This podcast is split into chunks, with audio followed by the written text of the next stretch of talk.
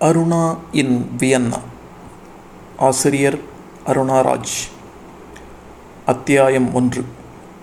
ஆரம்பம். அருணா பவித்ரா பிரசன்னா ஸ்வர்ணா. நாங்கள் நாலு பேர். எங்களுக்கு பயம்னா என்னன்னு தெரியாது. மொக்க போடுறது மட்டும்தான் எங்கள் வேலை? நாலு பேருமே கிருஷ்ணகிரி ப்ராடக்ட்ஸ் ஸ்கூல் தோழிகள். தற்போது அமெரிக்காவில் இரண்டு பேர். இந்தியாவில் இரண்டு பேர். சென்னையில் நான் சேலத்தில் ஒருத்தி. பேச்சுவாக்கில் எங்களுடைய அவுட்காஸ்ட் வாட்ஸ்அப் குரூப்பில் ஆரம்பித்தது இந்த ட்ரிப்புக்கான பிளான் அவுட்காஸ்ட் ஆமாம் அதுதான் எங்கள் குரூப்பின் பெயர். ஸ்கூல் குரூப்பிலிருந்து தெரித்து ஓடி வந்தவர்கள் அல்லது விரட்டப்பட்டவர்கள். பலமுறை இந்த ட்ரிப் பற்றி பேசுவோம் ஆனால் அப்படியே வேறு விஷயங்கள் பற்றி போடும் மொக்கையில் இந்த ட்ரிப் பற்றிய பேச்சு கரைந்துவிடும். திடீரென ஒரு நாள் இந்த டாபிக் சூடு பிடித்தது ஆரம்பித்தது அமெரிக்க தோழி பவித்ரா. ஒவ்வொருவரின் விருப்பத்தையும் கேட்டு பல பல ஊர்களை தேர்வு செய்து இறுதியாக நான்கு பேருமே பார்க்காத இடமாக மூன்று நாடுகளின் தலைநகரங்கள் ஒரே பெல்ட்டில் வருவதாக தேர்வு செய்யப்பட்டன. ஹங்கேரியின் தலைநகர் புடாபெஸ்ட் ஆஸ்திரியாவின் தலைநகர் வியன்னா மற்றும் செக் ரிபப்ளிக்கின் தலைநகர் பிராக். பத்து நாள் ட்ரிப். அமெரிக்க தோழி ஒருத்திக்கும் சேலத்து தோழிக்கும் கல்லூரி செல்லும் வயதில் பிள்ளைகள். எனக்கும் இன்னொருத்திக்கும் பத்து வயது கூட தாண்டாத பிள்ளைகள்.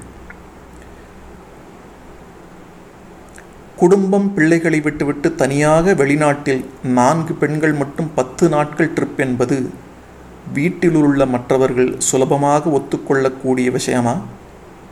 இந்த ட்ரிப்பை பற்றி கேள்விப்படும் அனைவரும் கேட்கும் முதல் கேள்வி. அப்போ நீங்கள் பெற்றது? ஆனால் நானே ஆச்சரியப்படும்படி என் பையன் அழகாக புரிந்து கொண்டான். ஹாப்பியாக போயிட்டு வாங்கம்மா. என்று தன்னை தயார்படுத்தி கொண்டான். அதனால் பையன் எப்படி உன்னை விட்டுட்ருப்பான் என்ற பெருசுகளின் பிளாக்மெயில் மோடியின் பாகிஸ்தான் அட்டாக் போல பிசுபிசுத்து போனது. அரசு ஊழியர்கள் போராட ஆரம்பித்தால் உடனே டிஏ மூன்று சதவிகிதம் அதிகரிப்பு என அரசு அறிவிப்பதைப் போல மகனை சாந்தப்படுத்தக்கூட அவசியம் இருக்கவில்லை. ஆனால் மேகமூட்டத்தில் ரேடார் பிரச்சனை போல பெருசுகளுக்கு இந்த பயணம் பற்றி புரிய வைக்க தலைகீழாக நின்று தண்ணீர் குடிக்க வேண்டியிருந்தது. பொம்பளை பிள்ளைங்க தனியாக வெளிநாடு போகிறதெல்லாம் சேஃப் இல்லை என்ற ஸ்டாண்டர்ட் சினிமா வசனத்தில் ஆரம்பித்து இந்த வயசில் குடும்பத்தோடு போகாமல் இது என்ன புது பழக்கம்? என்று மாரல் போலீசிங் வரை எல்லா அஸ்திரங்களையும் எய்து பார்த்தனர். எந்த வயதில் பெண்கள் என்ன செய்ய வேண்டும்? என்ற புத்தகத்தின் எழுத்தாளர்கள் அனைவரும் நம்மை சுற்றித்தான் இருக்கிறார்கள் என்று உணர்ந்து கொண்ட தருணம் அது. பயணம் கிளம்பும் மூன்று மாதங்களுக்கு முன்பிருந்தே என்ன பிரச்சனை நடந்தாலும் இந்த ட்ரிப்போடு முடிச்சு போடப்பட்டது சமையல் அம்மாவோட பையனுக்கு நாலாவது குழந்தை பிறக்க போகுதான் அவங்க ஊருக்கு போகணுமா? இந்த நேரத்தில் நீ வெளிநாடு போகணுமா? வீட்டில் செக்யூரிட்டி மாற்றிட்டதால கார் துடைக்க ஆள் இல்லை. இந்த நேரத்தில் நீ வெளிநாடு போகணுமா? மே மாதம் சம்மர் லீவ் எல்லா ஊர்லேயும் கூட்டமாக இருக்கும். இந்த நேரத்தில் நீ வெளிநாடு போகணுமா? எலெக்ஷன் ரிசல்ட் ஏன் இவ்வளோ தள்ளி வச்சுருக்காங்க? இந்த நேரத்தில் நீ வெளிநாடு போகணுமா? மோடியே வெளிநாடு போகாமல் பிரச்சாரத்தில் இருக்கும்போது உனக்கு என்ன வெளிநாட்டு ட்ரிப் வேண்டி கிடக்கு? என்று மட்டும்தான் கேட்கவில்லை. ஆனால் எல்லோரையும் வெற்றிகரமாக சமாளித்து என்ஓசி என்ற மாபெரும் மலையை தத்தி தவ்வி தாண்டி முடித்தால் விசா என்று மற்றொரு கரை தெரியா சமுத்திரத்தில் என்னை தனியாக நீந்து விட்டு விட்டார்கள். வெளிநாடு செல்ல அரசிடம் நோ அப்ஜெக்ஷன் சர்டிஃபிகேட் வாங்குவது பற்றி ஏற்கனவே பக்கம் பக்கமாக புலம்பியுள்ளேன்.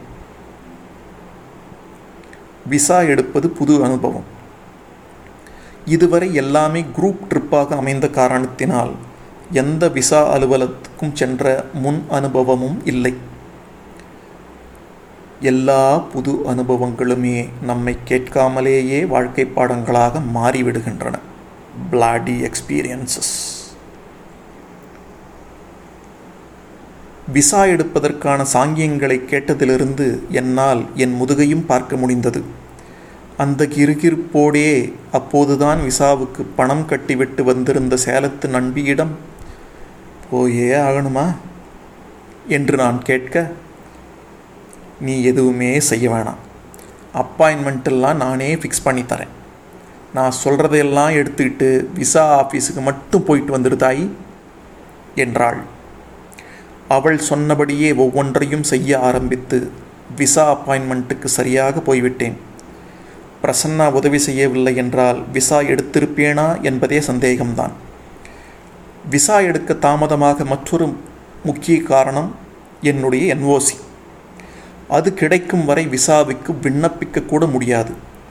ஆனால் வழக்கம் போல ஹிட்டான பாடல்களில் கூட கண்டுகொள்ளாமல் விடப்படும் பாட பாடலாசிரியர் போல விசா அலுவலகத்தில் என்ஓசியை மதிக்கவே இல்லை. யூரோப் ட்ரிப்புக்கான விசா எடுக்கும்போது செக் குடியரசுக்கான விசாவுக்குத்தான் விண்ணப்பித்திருந்தோம். எல்லா விசா கவுண்டர்களிலும் கூட்டம் கரை புரண்டோடுவதை கண்டவுடன் முதல் வேலையாக வீட்டுக்கு ஃபோன் செய்து நான் வருவதற்கு ஆறு மணி ஆகலாம் என்று சொல்லி வைத்தேன். ஐரோப்பிய விசா எடுப்பதில் உள்ள சௌகரியம் ஒவ்வொரு நாட்டுக்கும் தனித்தனி கவுண்டர். பிரான்ஸ் மற்றும் சுவிஸ் நாடுகளின் விசா கவுண்டர்கள் கியூ வாசலை தாண்டி நின்றிருந்தது. நான் உள்ளே நுழைந்து டோக்கன் எடுத்த ஐந்தாவது நிமிடம் செக் குடியரசுக்கான கவுண்டரில் கூப்பிட்டார்கள். எனக்கு பயங்கர ஆச்சரியம். அதைவிட அதிர்ச்சி எல்லா டாக்குமெண்ட்டுகளையும் சரிபார்த்து ஓகே சொல்லி பணம் கட்டி முடித்து முக்கால் மணி நேரத்தில் வெளியே அனுப்பிவிட்டார்கள். சடுதியில் வேலை முடிந்த சந்தோஷம் ஒருபுறம் இருந்தாலும் இந்த செக் குடியரசு நாட்டுக்கெல்லாம் யாருமே போக மாட்டார்கள் போலேயே. நாம் ஏன் அந்த நாட்டை ட்ரிப்புக்கு தேர்ந்தெடுத்தோம் என்று யோசனையாக இருந்தது. ஐரோப்பாவின் உள்ளே ஒரு நாட்டிலிருந்து இன்னொரு நாட்டுக்கு செல்வதற்கான யூரோ ட்ரெயின் டிக்கெட்டுகள் முதல் எங்கே தங்கப் போகிறோம் என்பது வரை எல்லாவற்றையும் பிரித்து மேய்ந்துதான் ஓகே சொல்கிறார்கள். பயணம் கிளம்புவதற்கு இரண்டு நாட்கள் முன்னர் தான் விசா கைக்கு வந்தது. அதுவரையில் திரிசங்கு சொர்க்கம்தான். இதையெல்லாம் விட இந்த ட்ரிப் பற்றி பிளான் போட்டு முதலில் கணேஷ் சுழி போட்ட நண்பியின் தகப்பனார் உடல்நிலை மிகவும் மோசமடைந்ததால் அவள் அவசரமாக இந்தியா வர வேண்டிய சூழ்நிலை. எனக்கு இடி இறங்கியது போல் இருந்தது. ட்ரிப்பை தள்ளி வைக்கலாம் என்றால் எவ்வளவு விஷயத்தை கேன்சல் செய்ய வேண்டும்? எவ்வளவு பண விரயம் என்று யோசிக்கவே மலைப்பாக இருந்தது. அதை தவிர்த்து புது என்ஓசிக்கு எல்லா கோட்டையும் அழித்துவிட்டு மீண்டும் முதலிலிருந்து பரோட்டா சாப்பிட வேண்டும். அப்படியானால் இப்போது ஏறிய மலை தாண்டிய கடல் எல்லாம் வேஸ்டா கோபால். இந்தியா வந்த தோழி எக்காரணம் கொண்டும் ட்ரிப்பை ரத்து செய்யக்கூடாது என்பதில் உறுதியாக இருந்தாள். அப்பாவின் உடல்நிலையை பொறுத்து நடுவில் வந்து சேர்ந்து கொள்வதாக அவள் சொல்லவும் அரைமனதோடு ஒத்துக்கொண்டு கிளம்பினோம். என்கவுண்டர் போட ரெடியாகி இருந்தவர்கள் டிராஃபிக் ரெகுலேஷனுக்கு பணிமாற்றம் செய்யப்பட்ட போலீஸ் போல சுவாரஸ்யம் இல்லாமல் கிளம்பினோம்.